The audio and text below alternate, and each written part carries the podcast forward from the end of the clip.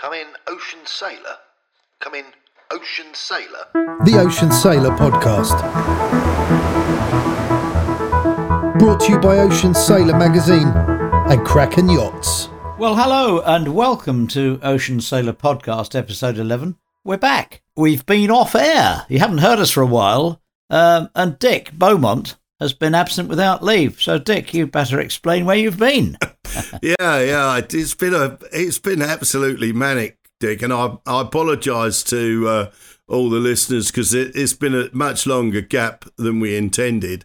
But to be honest with you, um, since the uh, Millennial Falcon videos went out, um, and uh, we've other um, publicity uh, about Kraken Yachts uh, it's been crazy. I mean, the the inquiries after the Millennial Falcon videos went out, the in- inquiries went, you know, really off the scale. And to be honest, I we couldn't cope. I mean, we got really? that many people. Yeah, it was bizarre, Dick. I mean, we mm. had people. I had people calling me, um, messaging me, telling me fantastic, great stuff. Glad to see somebody's building proper boats and all that. And and you know, something had to suffer. And I'm sorry, listeners, but it had to be the podcast that had to suffer um, be- because we just, I just couldn't find the time. I spent most of this time in uh, in Turkey. So batten uh, down the hatches, yeah. Batten, battening down the hatches, yeah. Uh, uh and uh, you know, I mean, that interest has still continued. Uh, you know, absolutely apace. It would seem that how can I put it? The emperor's new clothes brings brings to mind because it suddenly seems that people have realised it doesn't matter whether they're going to sail across an ocean or sail offshore. They they, they should be de-risking everything they do in the, in their in the boats that they buy, and uh, and, and it's just been uh, crazy for us. So fantastic for us, and and sorry for the listeners, but you know we hopefully will make it up. No, I was going to say so. So we old greybeards, then th- those of us who still use use um, quills and ink pots, it's Good Night Vienna, and it's over to people, the younger generation, like Trist with the with the moving image. I got to tell, I got to tell you, I got to tell you, Dick. I well, I'm not a child of the technical age. Neither are you.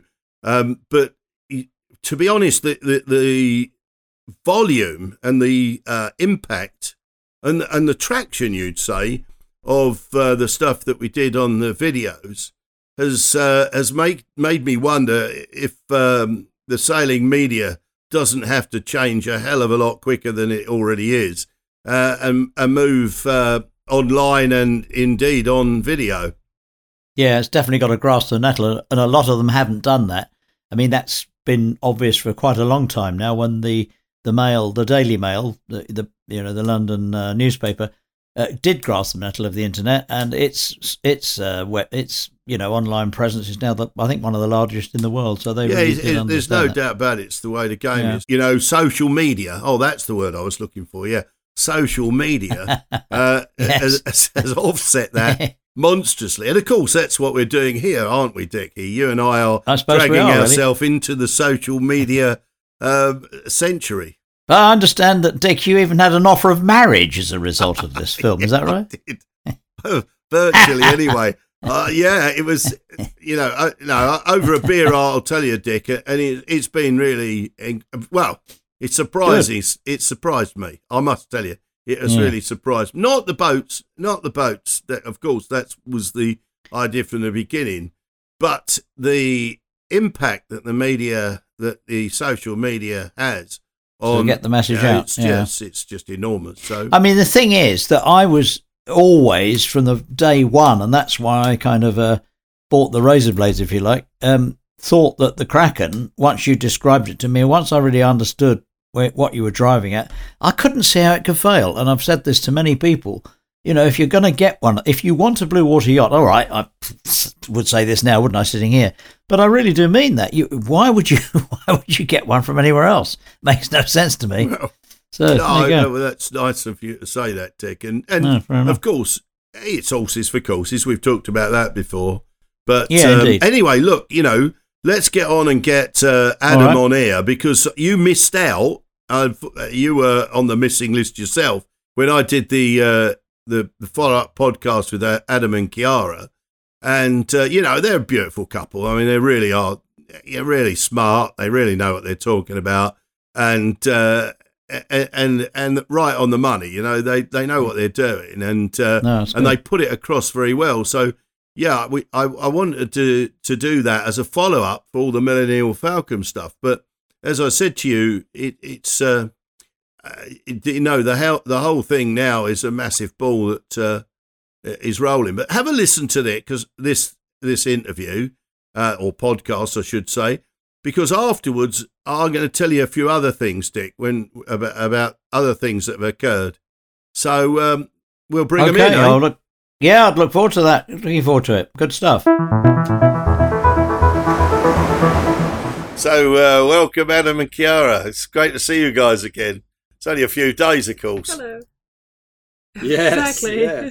It was very hard. I was uh, I very begrudgingly came back to our boat. I very very much considered stealing Sophie Marie and uh, making for the furthest latitude possible. Yeah, well, she, as you can see, she's uh, just through the window, uh, saloon window behind me. I'm on White Dragon at the moment. Um, yeah, she she didn't manage to do a very good job of stealing away in the night, so I'm pleased to say that. But uh, yeah, anyway, it's, it's great to have you back on. It seems uh, things have been a bit hectic. Uh, you know, started off, of course, with you giving me a call and flying over to the UK, and uh, yeah, it's been it's been pretty bloody cool, I must say, and it's really nice to see that you're now back on uh, on Millie, and and of course, as I look behind you. I could see some uh, sort of styling and finishing that's very familiar to me because one of the thi- one of the amazing coincidences of us all getting together is, of course, um, the boat after your careful selection pro, uh, process that you carried out uh, is in fact a Tayana, a Tayana f- uh, 42 milli, right? A canoe stern. yeah, Mhm. And Centre um, cockpit. yeah, centre cockpit, all, the, all, all ticking all the right boxes. And I sailed prior to having White Dragon, a very part, very large part of my sailing life, of course, also on a Tayana. It was a Tayana 58. Um, so yeah, we've got a great deal in common. The the reason the, the reason I really wanted to talk to you guys in the first place, and when you first gave me that call, uh, Adam, is I must confess to being pretty intrigued about how this has come about for you, or, or the conclusions that you're heading down, and, and all the rest of it. Because I must tell you, and I think I did tell you when we were together, uh, in my day and at your age, actually there was stacks and stacks and stacks of good advice, but everybody kind of knew that if you're going to go off and sail around the world, it, the first thing was you had to have a bomb-proof boat. Absolutely, but everybody, everybody knew it. I mean, nobody tried to tell you anything different. Um, but what's intrigued me, as I said, is that now you're in my same age group as I was back then, but now 40 years move for, further forward, or so, maybe or so.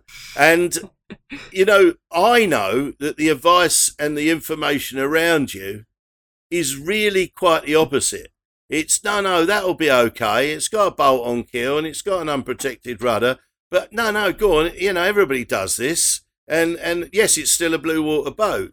And, and I'm intrigued to, to know how you filtered through what I'm going to say and be explicit about was all the bloody bullshit and how you actually wound up coming to the right. You know how you know how it is with me. I'm going to tell it how it is. It's, uh, and, and, and it is dreadful Haven't bullshit. picked up on that. No. It is, yeah. And so, how did how did you filter through all of the, you know, misinformation and the sales pitches and the rubbish that's talked? How did you actually then, you know, find that all down and massively, massively uh, to your uh, uh, to your credit, you actually made the right choices, and I think it's half of a miracle. I honestly do think it's half a miracle. Well, I think to be honest, we were we knew that we had to go secondhand. So straight off the bat, sales pitches at boat shows just were not for us. No. We couldn't go there and afford a brand new boat. So we were like, okay, what research can we do online? Um, So and we missed a whole bunch of the misinformation, I guess you would, Yeah, I would guess you otherwise did, be yeah. fed. So we we were coming at it from perhaps a, a less skewed position than, than people with a much larger uh, bank balance. But in saying all that, our first boat that we really, really liked, and this was about a year to us even leaving, we fell in love with was like a Hunter 39. And we fell in love with it because, and, Uh-oh. you know, just looking at the ads, I know. Oh yeah. because it was like oh so wide and look how many and look how many beds there are and oh the bathroom is so white and oh it's so lovely and then i think after a little while of us being in love with this boat we started to obviously go past the pictures and mm. look at the reviews and look at everything that was saying about it. And i think that's where we started to learn about what some boats are capable for mm. and and what some boats aren't. And that plays right into my wheelhouse because I was, you know, we much to the much to the dismay of our previous employers, we did spend a fair bit of time at work looking for boats prior Well, to. Uh, Yeah, yeah, and of course, and of course, here you go, uh, Adam. I, I, I think you know what's given you for uh, I mu- must have been a terrific amount of uh, uh, of a leg up and uh, and a head start on this quest. Is, of course, your background is in aero engineering, aerospace engineering. So Yeah. you know, you know that if it looks like it break, it will break. It probably will break and, uh, and and you don't have to. Perhaps you did. Did that help? Yeah, absolutely. So that's sort of so we initially just started looking at a, at a very surface level, and we came up with all these. You know, I would send Khiara anything from a tall ship to a, a Hunter 38, um, but then we really started drilling down, and and you know, as what I used to do for as an aerospace engineer was fatigue assessments and damage tolerance for military helicopters. Yeah. And what one of the major things for about aeroplanes, and, and it's mostly because of weight and fuel balancing and, and whatnot, is that all aircraft are built with a mission profile in mind. Maybe a couple if they're a real versatile platform. Um, and so I sort of I was hyper aware of the compromises that need to be made when you're trying to satisfy a mission profile. That you just can't have everything.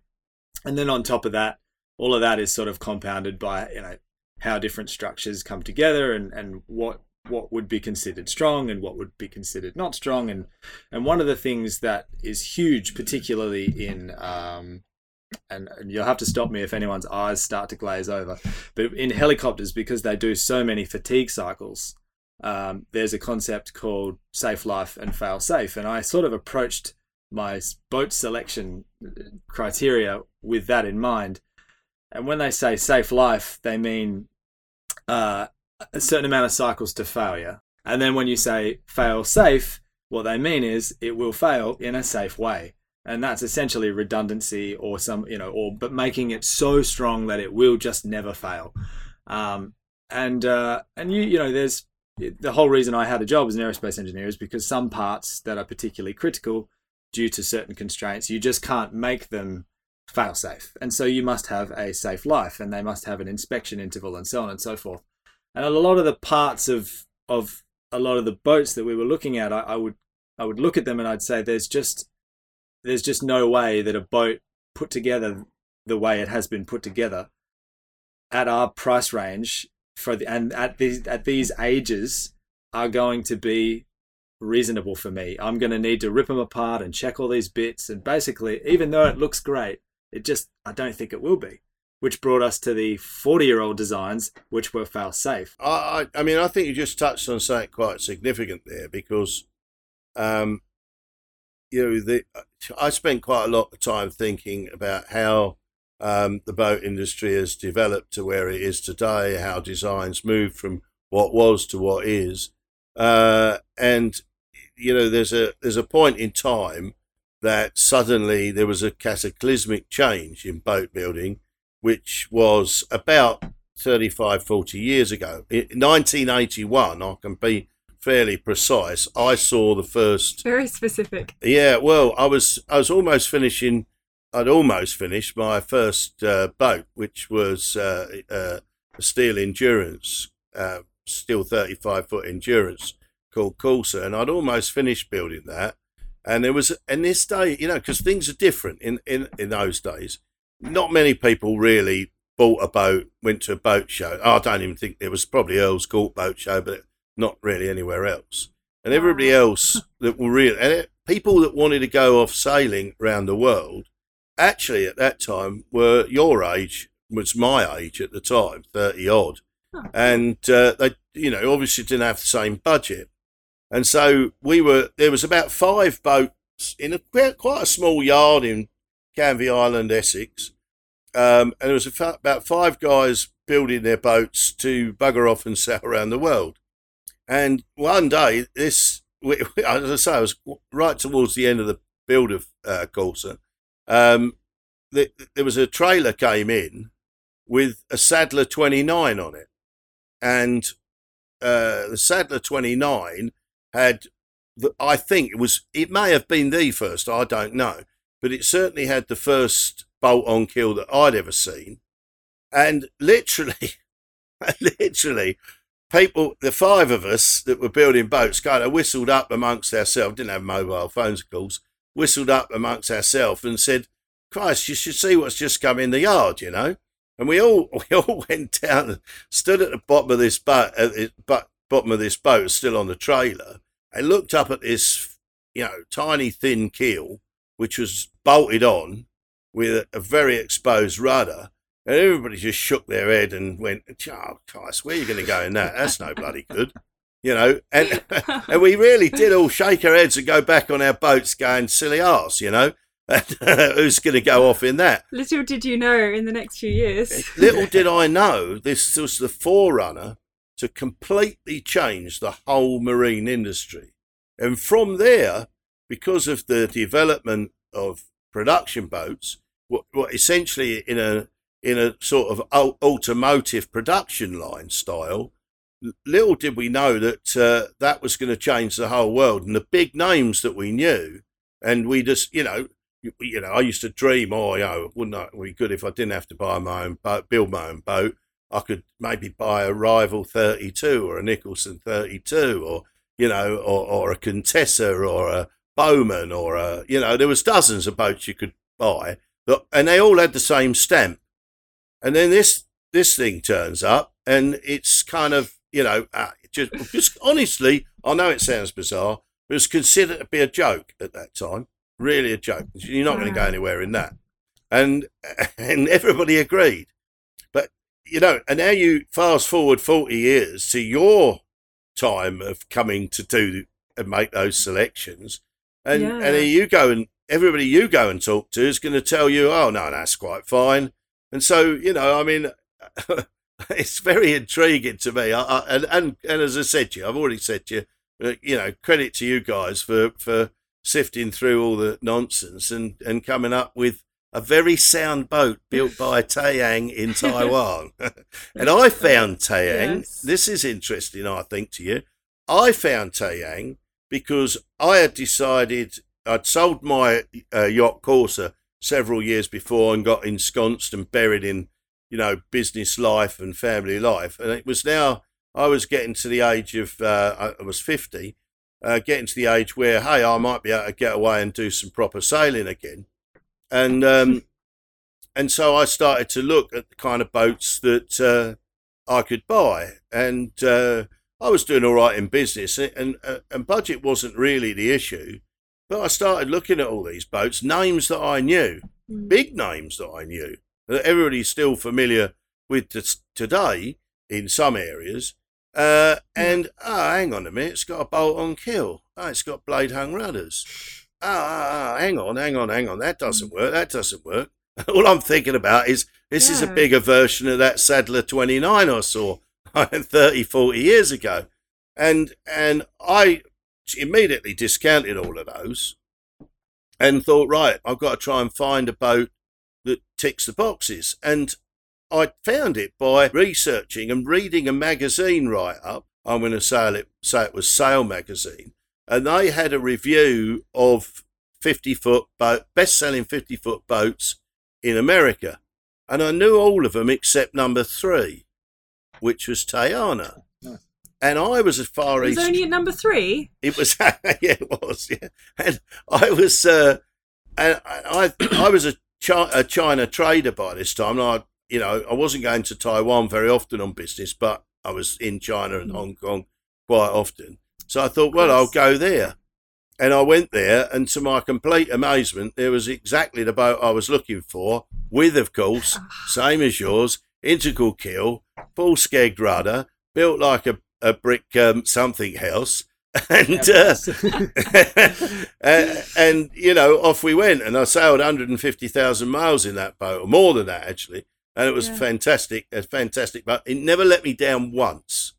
There was never Yeah. a time, and I, you know, you've done now. I know you're at the beginning of your sailing sort of careers and stuff, um, and you've you've been across the pond already and done a fair bit.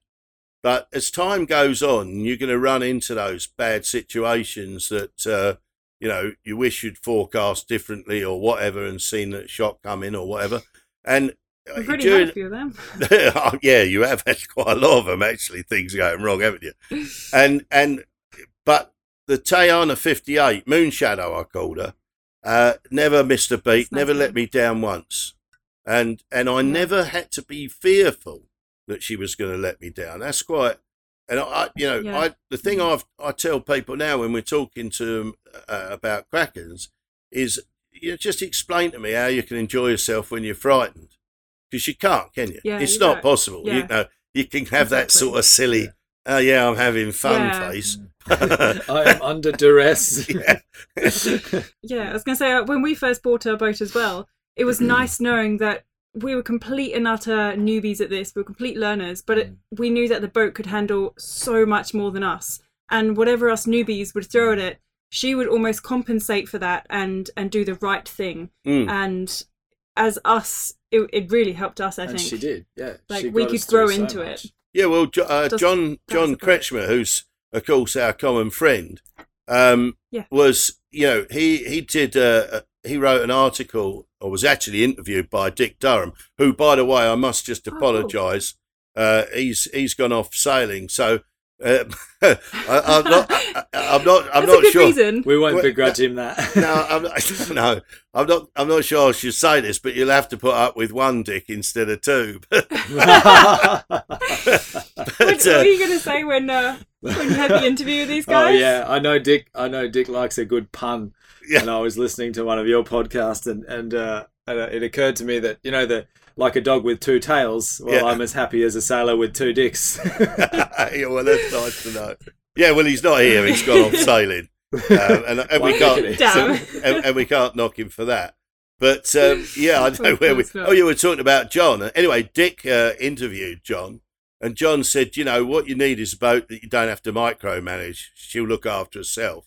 Yeah. And you know, here, here's Yeah. the it. You know, the bit that you've undoubtedly discovered, and, and you could go back to the sailors of old and find out whatever has happened in this world, the sea ain't changed.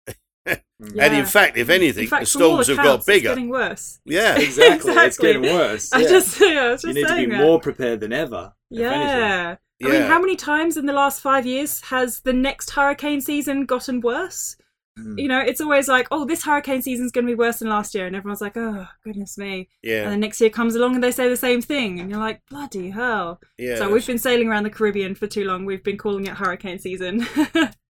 Well, I, I, it's actually, you know, it's probably a bit of an aside to what we're generally talking about. But one I've noticed over my lifetime of sailing that the uh, the seasons have changed and expanded.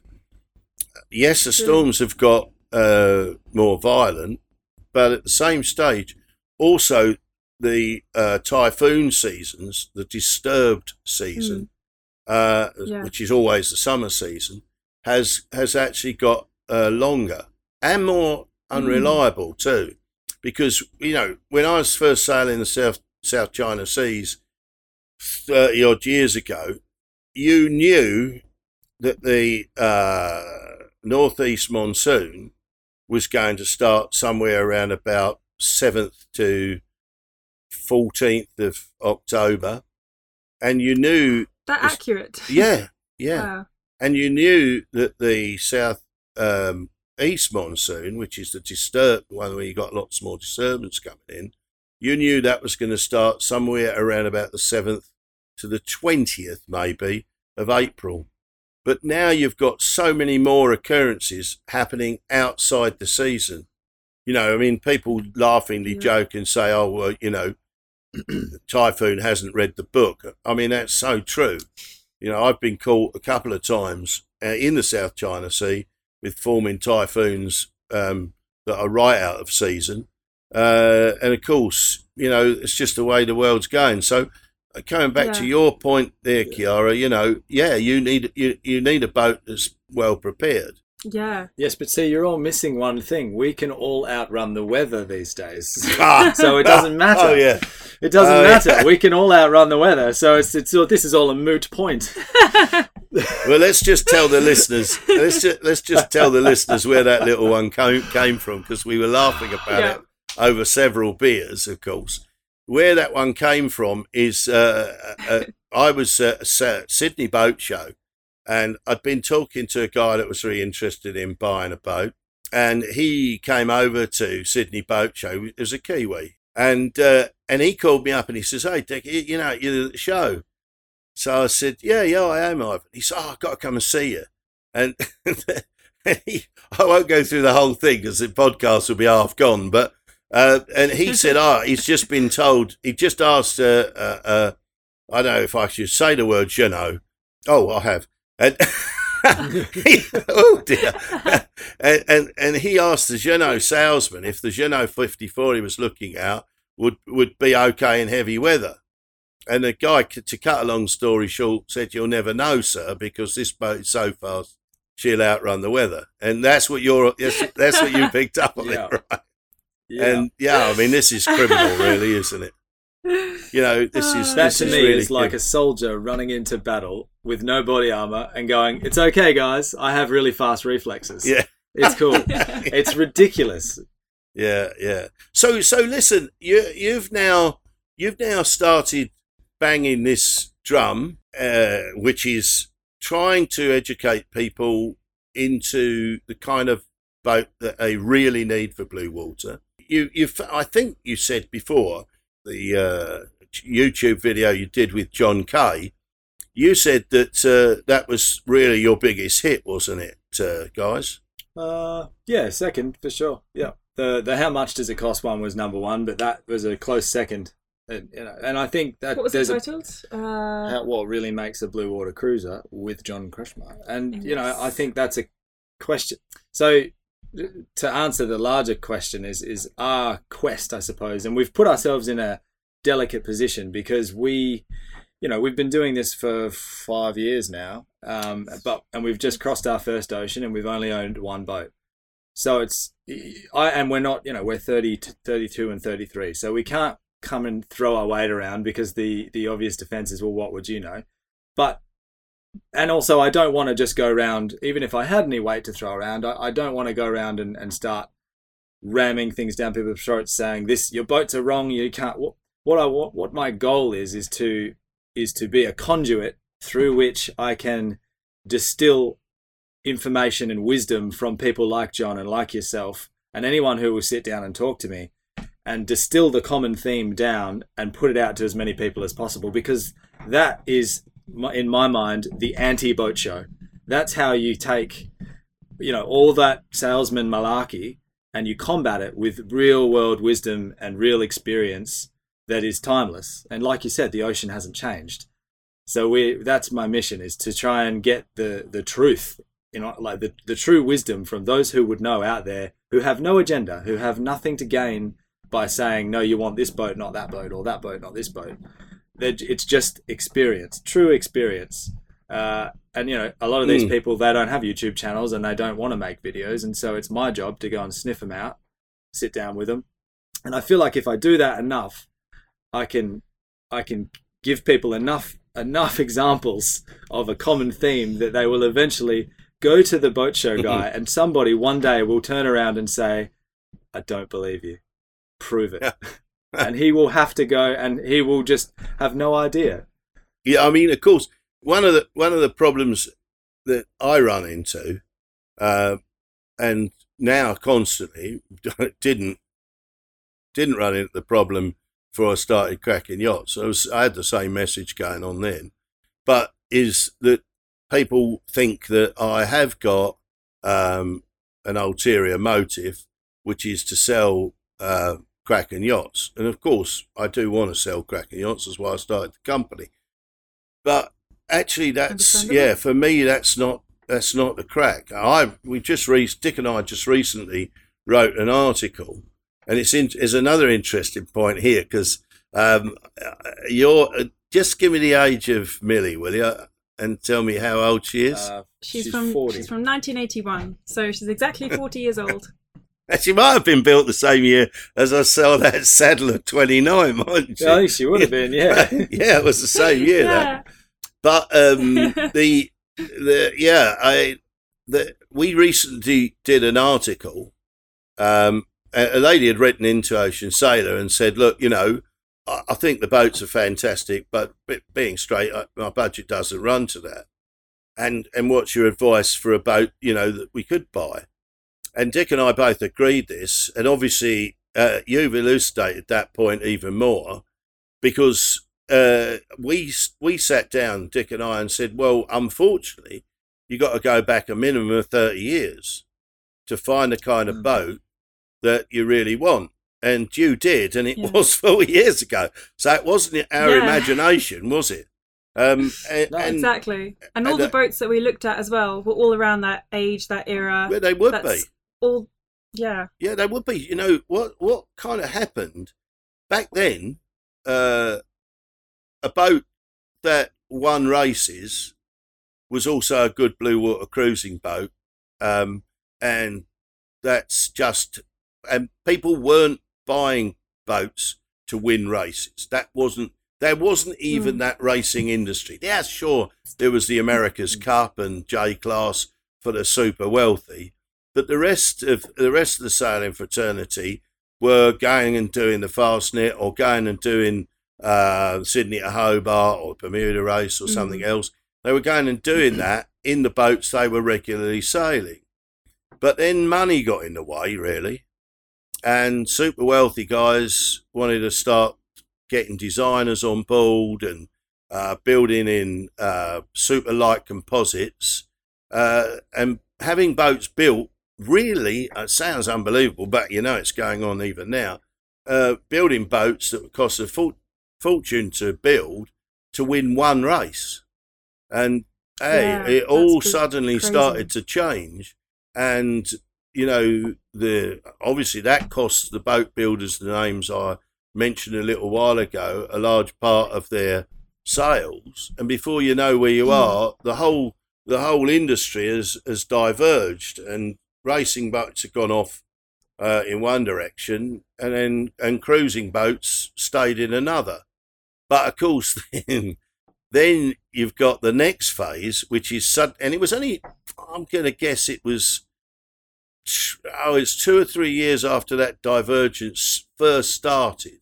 I'm going to say that people started spending big money uh, to win races probably around about mm, maybe 1976 77 78 somewhere about there not many people and it was a long Okay. time ago um, but they were the first people doing it and uh, not long after that of course which we've discussed you got the body blow to the industry of the production boat suddenly arise on the scene and then they started to create a great attrition in the sales for the bigger, you know, for the names that we've just been talking about.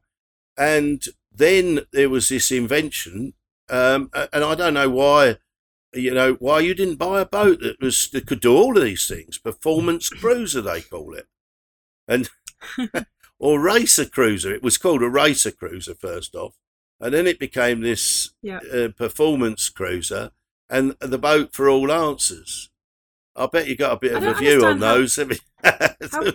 But how did Blue Water get involved? Like, how did crossing well, that's the oceans? that's the part that rubs me out the wrong way. Is because like this, the performance cruiser for its mission profile is a wonderful boat. It's a beautiful machine. Absolutely. Why did they need to go and take a, a, a whole different thing and, and, and take? It's like they're just collecting all the badges they can get, slapping it on a, a boat that was built for charter, and and jacking up the price tag with no apparent change in design.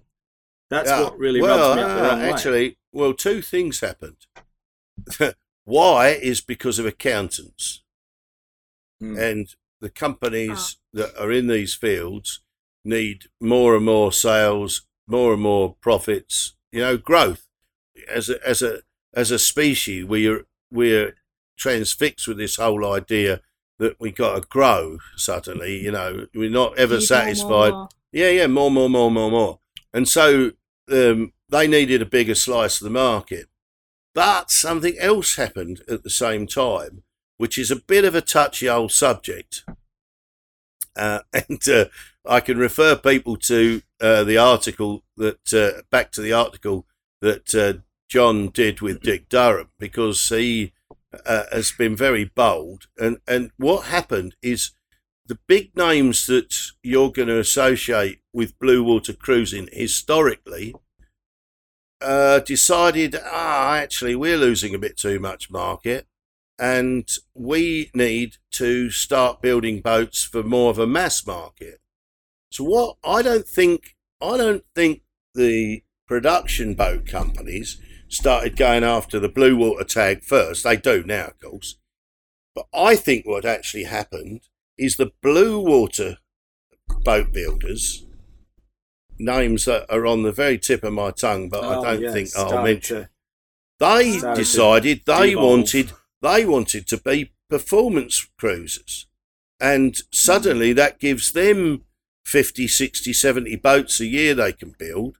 Uh, instead Right. of yeah, you know, and, and and steal some of the thunder back from the production boats. And as John put it, what they wound, what that brought about was the advent of a luxury production boat, and that's really, Yeah. in my view, all it was. Okay. And and of course, you know, you've then got the thing going on, which is, you know, first question anybody asks is, oh yeah, nice. How many berths has it got?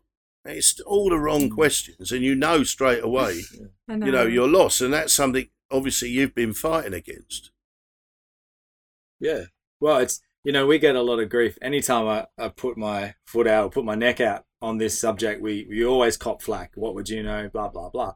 And the the mo- one of the most common fallback answers is that there's no perfect boat. For you know, there's no perfect boat, and I think that almost proved you know that's a defense that other people put back on me. And I say, well, I'm not trying to find the perfect boat. I'm trying to find what really makes a blue water boat.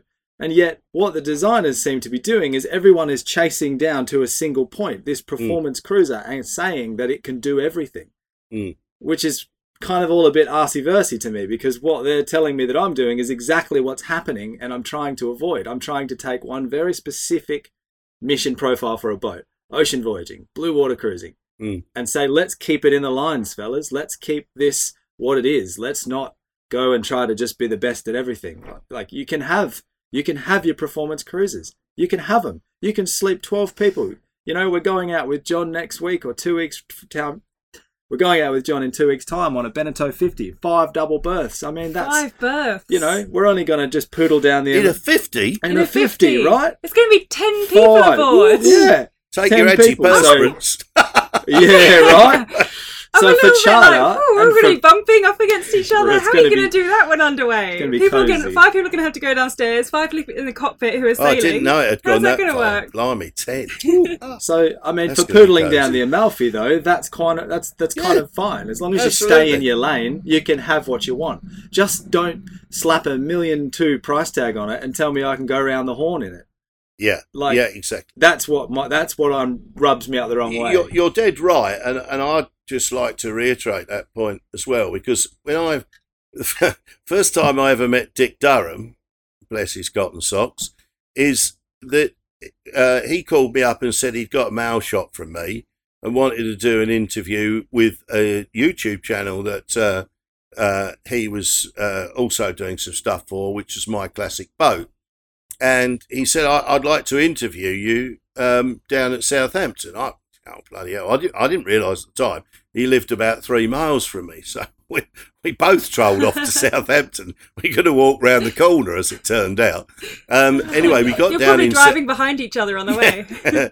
yeah, we we got down to Southampton, and he's a clever little uh, person, and, and he set he he set the camera up on a sort of a bluff, and he's a terrier, you know, Dick, because he's a he's an ex Fleet Street journalist, and he's like a dog with a bone, you know, and it's great, and and, and he's trying to get a story. So he, I think I'm going down there to all be, you know, told how great and how clever I am and all that stuff, and isn't this all wonderful? Um, and he he he drew me in uh, straight or tried to draw me straight onto a landmine. Um, and uh, so he said, "Oh yes, I've been hearing about you know this uh, zero keel and da da da da da, and you know keel can never come off."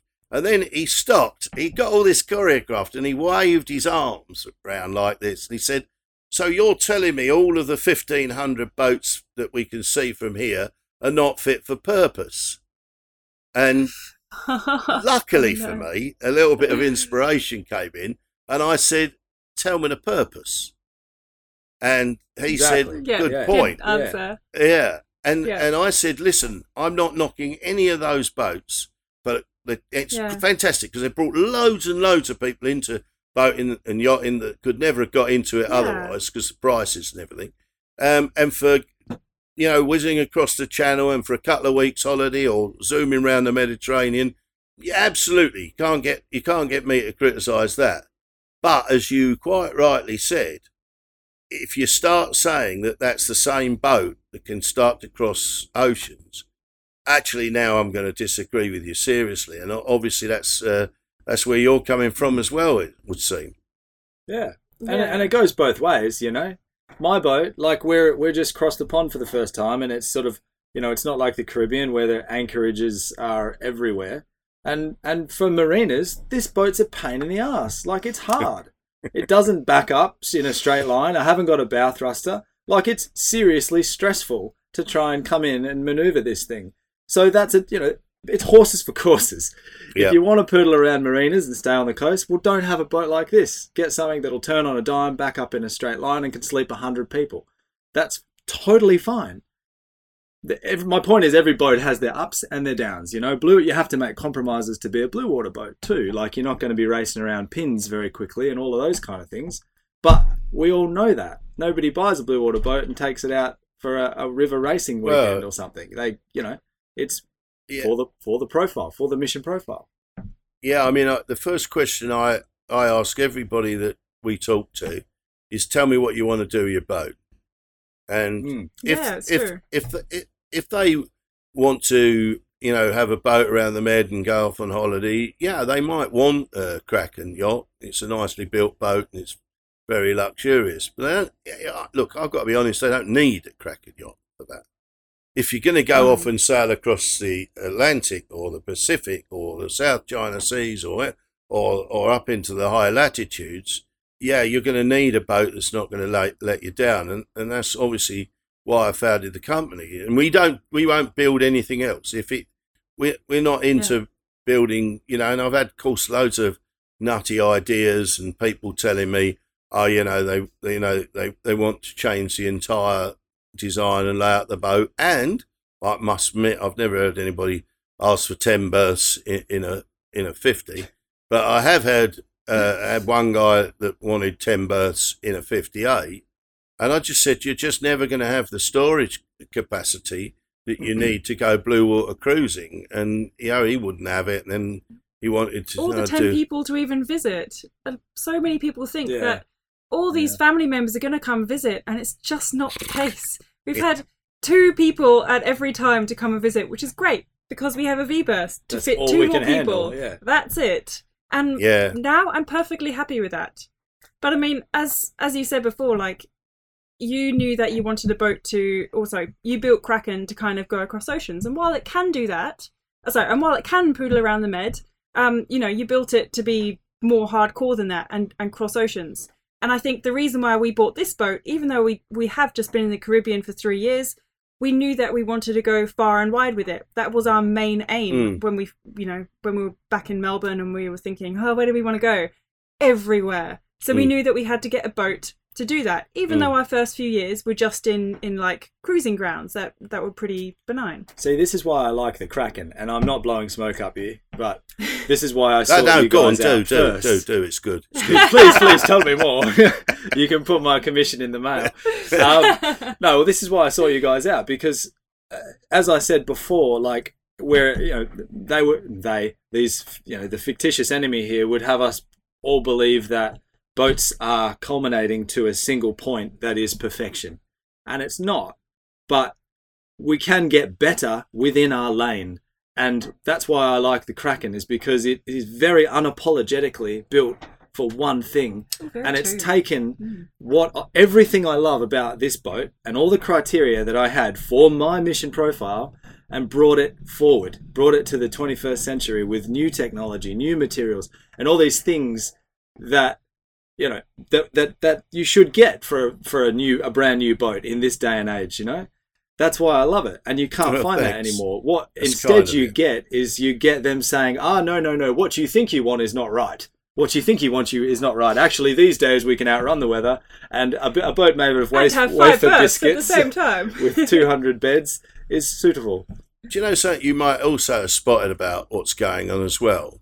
And again, I'm thinking about the brands that have been associated with blue water cruising that, in my view, have now sold their soul uh, and started to do nutty things like, you know, twin rudders and, and all the rest of it. They're coming up with with what are so ludicrous gimmicks to try and convince people there's still blue water yachts. I mean, you know, a, a cabin door that is supposed to be uh, waterproof sealed when you shut it in the aft cabin. Oh, yeah, great. Okay. Well, first off, then they're missing out a bit there's got to be a whole nother process. It's not just shutting the door, believe it or not. Yeah. But you know, Don't submarines it- have that with like the the Yeah, thing, of the, the course, there's a- bars and the Yeah, well, there's a process. So works. now you're only really watertight in that cabin if you lock somebody in it. I mean, great. You know, oh, let me out, let me out. You know, what, what's, and, and have you try and conceive how a boat is going to be punctured in the, that hmm. aft cabin or midship? I've seen boats sink by the bow. I've seen seen boats sink by the stern. I'm imagining they must at very least have watertight bulkheads, full watertight bulkheads fore and aft. So, boat, you know, so why are you trying to put a gimmick like a watertight door amidships? What's it achieve? And, and then, you know, peepholes in your hull that you can see the propeller and see if there's something stuck round it. I mean, come on, it's a gimmick, isn't it? I mean, I'm not having I to don't know go. what boat you're talking about. I'm in, I'm lost. I have no, I have no idea what boat this is. we, we, we, we know which boats we're talking about, and I'm not even trying to uh, look. People can go and find that out for themselves. What I'm against is the There smoke and mirrors telling out there. people, you know, telling people, hey, look, yeah, this is a cruising boat, a blue water cruising boat, and it's got twin blade rudders that will smash into everything that's out of line with the keel, and and gimmick after gimmick after gimmick, and I feel poor mugs are believing it. I mean, actually, we head into another soapbox of mine that I must tell you guys, we've just won a terrific victory because I've been eh, well, I've been bashing on for several years through Ocean Sailor and before that about how culpable the RCD Category A ocean Oh, yeah. certification is, how dreadfully misleading it is, and, and, and how the European Commission that have got it in place really have got thing to answer. Because the, the criteria that it's ruled by is force eight winds and four metre seas. Well, good luck, because you aren't going to cross an ocean. Well, you might get one or two lucky crossings, but you're just that's not going to happen as a normal thing. And then I think you we've get hit force eight. yeah, I was well, going to say we've hit like force eight in the Caribbean. That's a normal day in the Caribbean. yeah, Yes, it's not wind- it's Christmas not windy, is it? And to say No. that that's the criteria and then put the mm-hmm. word ocean. But the win is, after all this pressure, they haven't done what I wanted them to do, which is bring in, we can call it a category A star or something for boats that really, really are built to take it. What they have done, which I consider a victory, is they've dropped the word ocean. Oh, that's fantastic. and this is going to help That's your really cause. And I, this is oh, why I want to encourage you to ca- carry on banging the drum that you're banging because uh, by the fact that now people can't go along and simply rely on a European Commission to tell them what boat they should buy, actually now they've got to Mm. start thinking about it. And people like you is going to help. And, and well done, guys. Did they you- rationalize why they did that? Like, did they, No, when I- they announced the change, did they say, like, oh, we can't say ocean anymore because that puts us in a, a legal nightmare where we might be culpable or something? No, of course they just slid it under the radar, of and, and. I can't suddenly, imagine. I suddenly the word why ocean is missing. an ocean. Yeah. Well, Yeah. yeah, yeah. You can't It- define what an ocean is going to be like. You can't. What needs to be high? The bar needs to be bloody high. yeah, you can get in as much trouble in a sea as an ocean, really. And I mean, so, but anyway, That's at true. least it's not telling people, hey, which Yeah. I know Yeah. it did tell people, hey, you can sail around the world in this boat. I mean, uh, I knocked on to you uh, a video that we've both just watched, which was oh, sent, yeah. which was sent. I was to going to bring that up. yeah, wa- was sent to me by the owner uh, of uh, the Kraken 004 that's in build here now. And he sent me that. I, I must admit, I just, woo. And You should link it below. that, yeah, we, yeah, let's do that. anybody Uh, watching. we, we, we'll put a link on there so people can see what we're particularly talking about. But it's out there as a YouTube video, and it's a Lagoon Cat 50, I think. And, Mm. you know, it's obviously breaking up. You can Oh, see the gaps opening up. In I the, know. the joinery's coming apart. and it was going downwind. I mean, woohoo! It wasn't even that bad Was of a it? day. It So was it wasn't da- even backing honestly, up wind? honestly, Khiara, that was that was downwind, and the thing Oh, is no. moaning like a herd of cattle. And I mean, Jesus, Oh, and and no. I mean, it wasn't even that bad. He put No. a camera down in that video. He put it down on the floor, and it, it stayed where it was. So it can't have been that bad outside, you know. Like when it's really Yeah. pumping, the boat's going to be like rocking and rolling. Nothing's going to stay where you put it, even on a cat. It can't have been that bad. So imagine when it's Sea like three conditions. times. and yet that. that cat, that cat Moran, still today, everyone that's being built is going to be RCD category A. You tell me. I mean, this That's is the thanks this for is, coming badge. Yeah, yeah, That's you know, it's insane. it's it, it's just wrong. I mean, it is. I do, you know, never mind about Oh. Kraken yachts or anything else. Just you know, if you did that in a car, yeah. in the car industry, how would you get on? You know, and the car, you know, you call If it you an said, Yes, you can off-roader. go up mountains. Yes, exactly. yeah, you you've It's got like an you said when we off-roader. sit down to talk. You could cross the desert in a Fiat, but you'd take the Land Cruiser. well, yeah. Like it's you know, like we all Yeah. know. Well, I have to say, I found that enlightening, Dick. You know, the strange thing is for me is that he's a young man, Adam, and he's done a lot of sailing, uh, a lot of offshore sailing, uh, a- a- and he is a, a chap that would have come across the modern type of boat, the sort of boats that we say perhaps aren't the right ones for doing blue water sailing, uh, and he is dismissing them. So, so it isn't just us. It isn't just us no, because we're behind Kraken.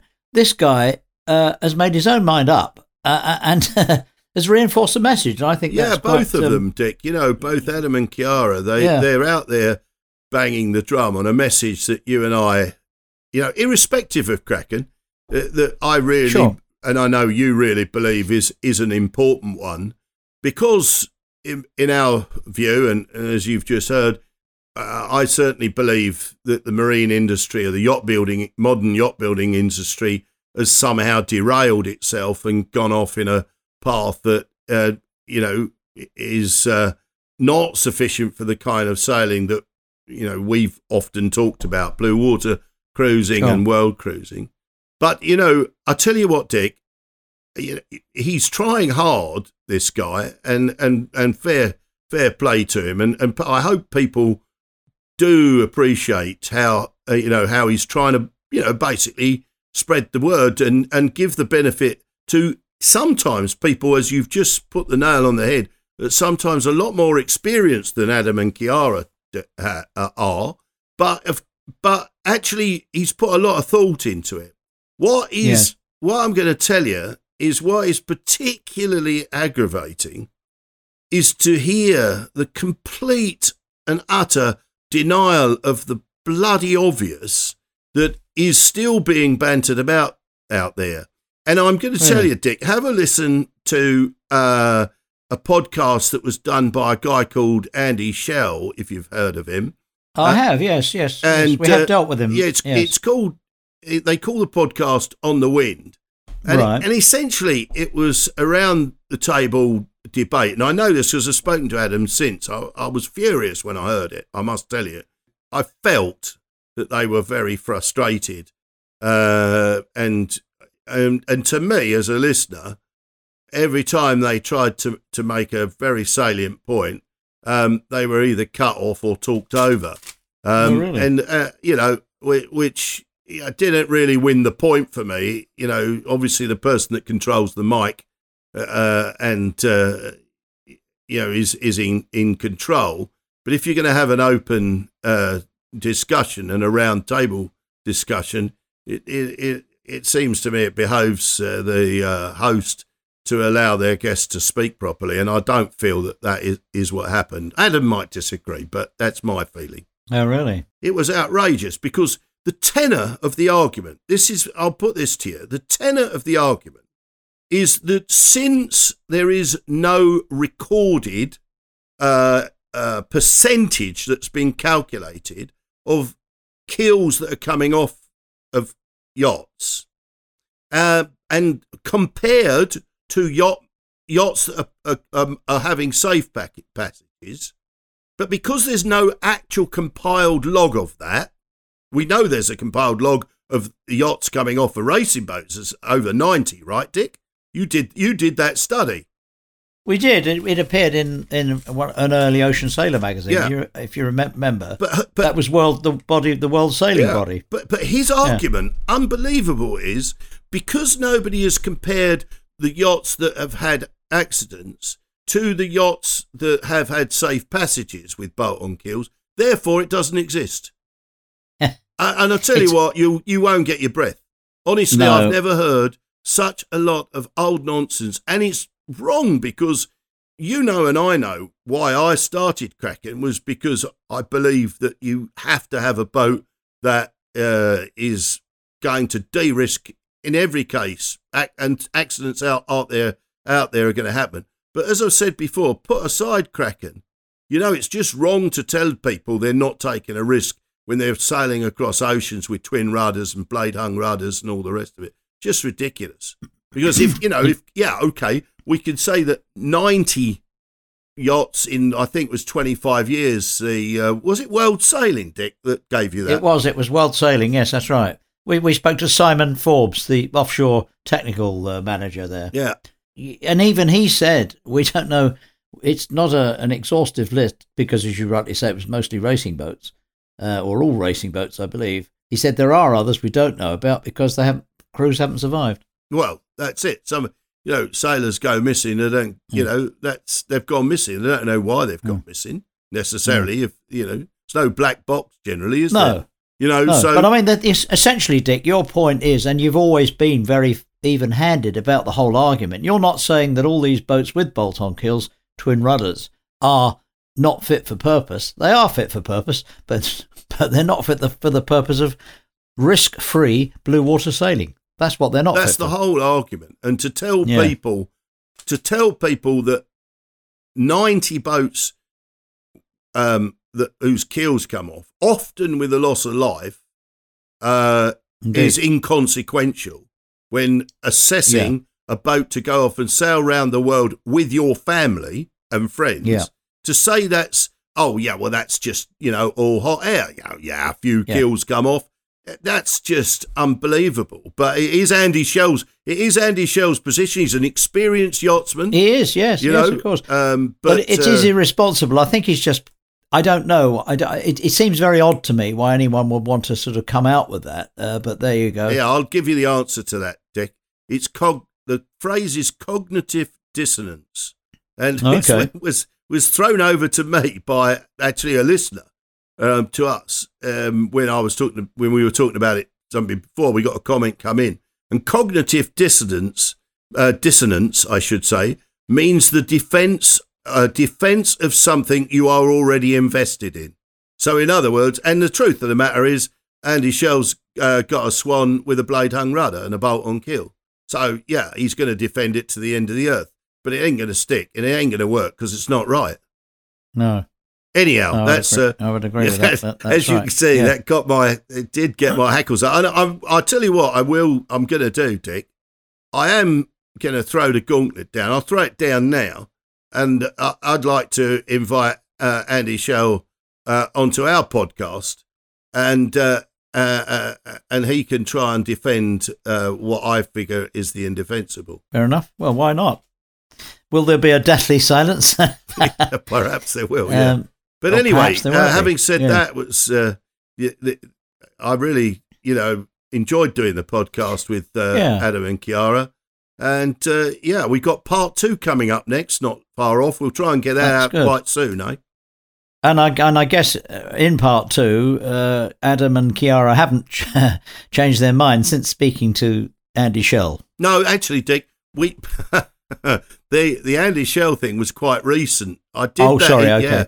I did Right. this. Um, the in the, I did the podcast with uh, Adam and Khiara a good few weeks ago. Oh right, and okay. it was only it's only how crazy busy uh, Kraken got um, Yeah. that obviously sl- uh, slowed us down from getting it out. So I Fair enough. I think this is a couple of three weeks ago. The Andy show. Oh, right, okay. Uh, you know, we're we're publicising it, and uh, yeah. um, you know, I think uh, at least he might uh, accept that uh, all publicity is good publicity, but he There's might not necessarily agree how, No. how I'm describing it. But anyway, oh, fair enough. that'll Okay. that'll have to be tough, won't it? Uh, we shall see. yeah, we should see. We we we wait with bated breath. We wait with that. Yes, there's the invitation, Andy. Yeah, you've thrown down the sailing mitten. All right. Anyway, uh, that's uh, Right. that's about all from us. We All we're right. desperate. Just just like to say, you know, listeners, we we desperately um, sorry for all of the delays in getting these out. It's all my fault or Kraken's fault, really. Um, but we will catch up, and Dick and I do enjoy doing them, uh, and, and we've got lots more subjects lined up. We have indeed. Victim of your own success, Dick, by the sounds of it. well, there you go. Let's hope so. So after the part two of um, Adam and Khiara, we've got, of course, uh, Brian Trautman of Delos, the project Delos. Really nice guy. I've spoken to him before. We interviewed him for the magazine. He's coming on to do a podcast. and I'm looking forward very much to that because he's a uh, a bal- well balanced man, very philosophical outlook on life. Great sailor, uh, very modest, uh, but very uh, articulate. So that'll be yeah, good. he is. We, we're going to do with we, we're going to do with him um, the psychology of crews at sea on passage, and it's a subject I absolutely love. I must tell you, I, I've had so you know I, I think it's such an interesting subject, um, and, and there is a significant psychological effect uh, on crew when they're out there on that big ocean with a big No sky over their head and uh, uh, we had a lot of uh, we'll ha- we'll have a lot of fun uh, doing that interview. It'd be Yeah, interesting, brilliant. very interesting. I'm Very sure. good, very good man to do it with. The strange thing is, um, I, I was considering the American sailors uh, for an ar- for an article I wrote some while ago over the UK chaps, and they're very open. Um, American sailors, they're very they're very kind of candid. Um, they they open up about they open their hearts up about mistakes they've made, and I really admire that. Yeah, That's they something do, actually. UK You're guys right don't there. do so quite so much. Yeah, you know, you get people. Yeah. good old Brits don't want to give anything away, perhaps, but No, Um, maybe. you know, yeah, when when you're right, actually, I'd not thought of that, Dick. But it, Oh. you know, if they make a mistake and and go aground, or you know, make a, some sort of a significant decision error, um, instead of uh, trying to kind of sweep it under the carpet like th- th- as we do in Brit, uh, the Yeah. Brits. But right. they actually put it out there and uh, and let everybody learn from it. It's not a they bad do. thing. they? No, not at all. They embrace it, and uh, because they know that, that these things happen. You know, worse things happen at sea, as they say, and of course, quite often they do, and you've got to get out of it those Yeah. problems.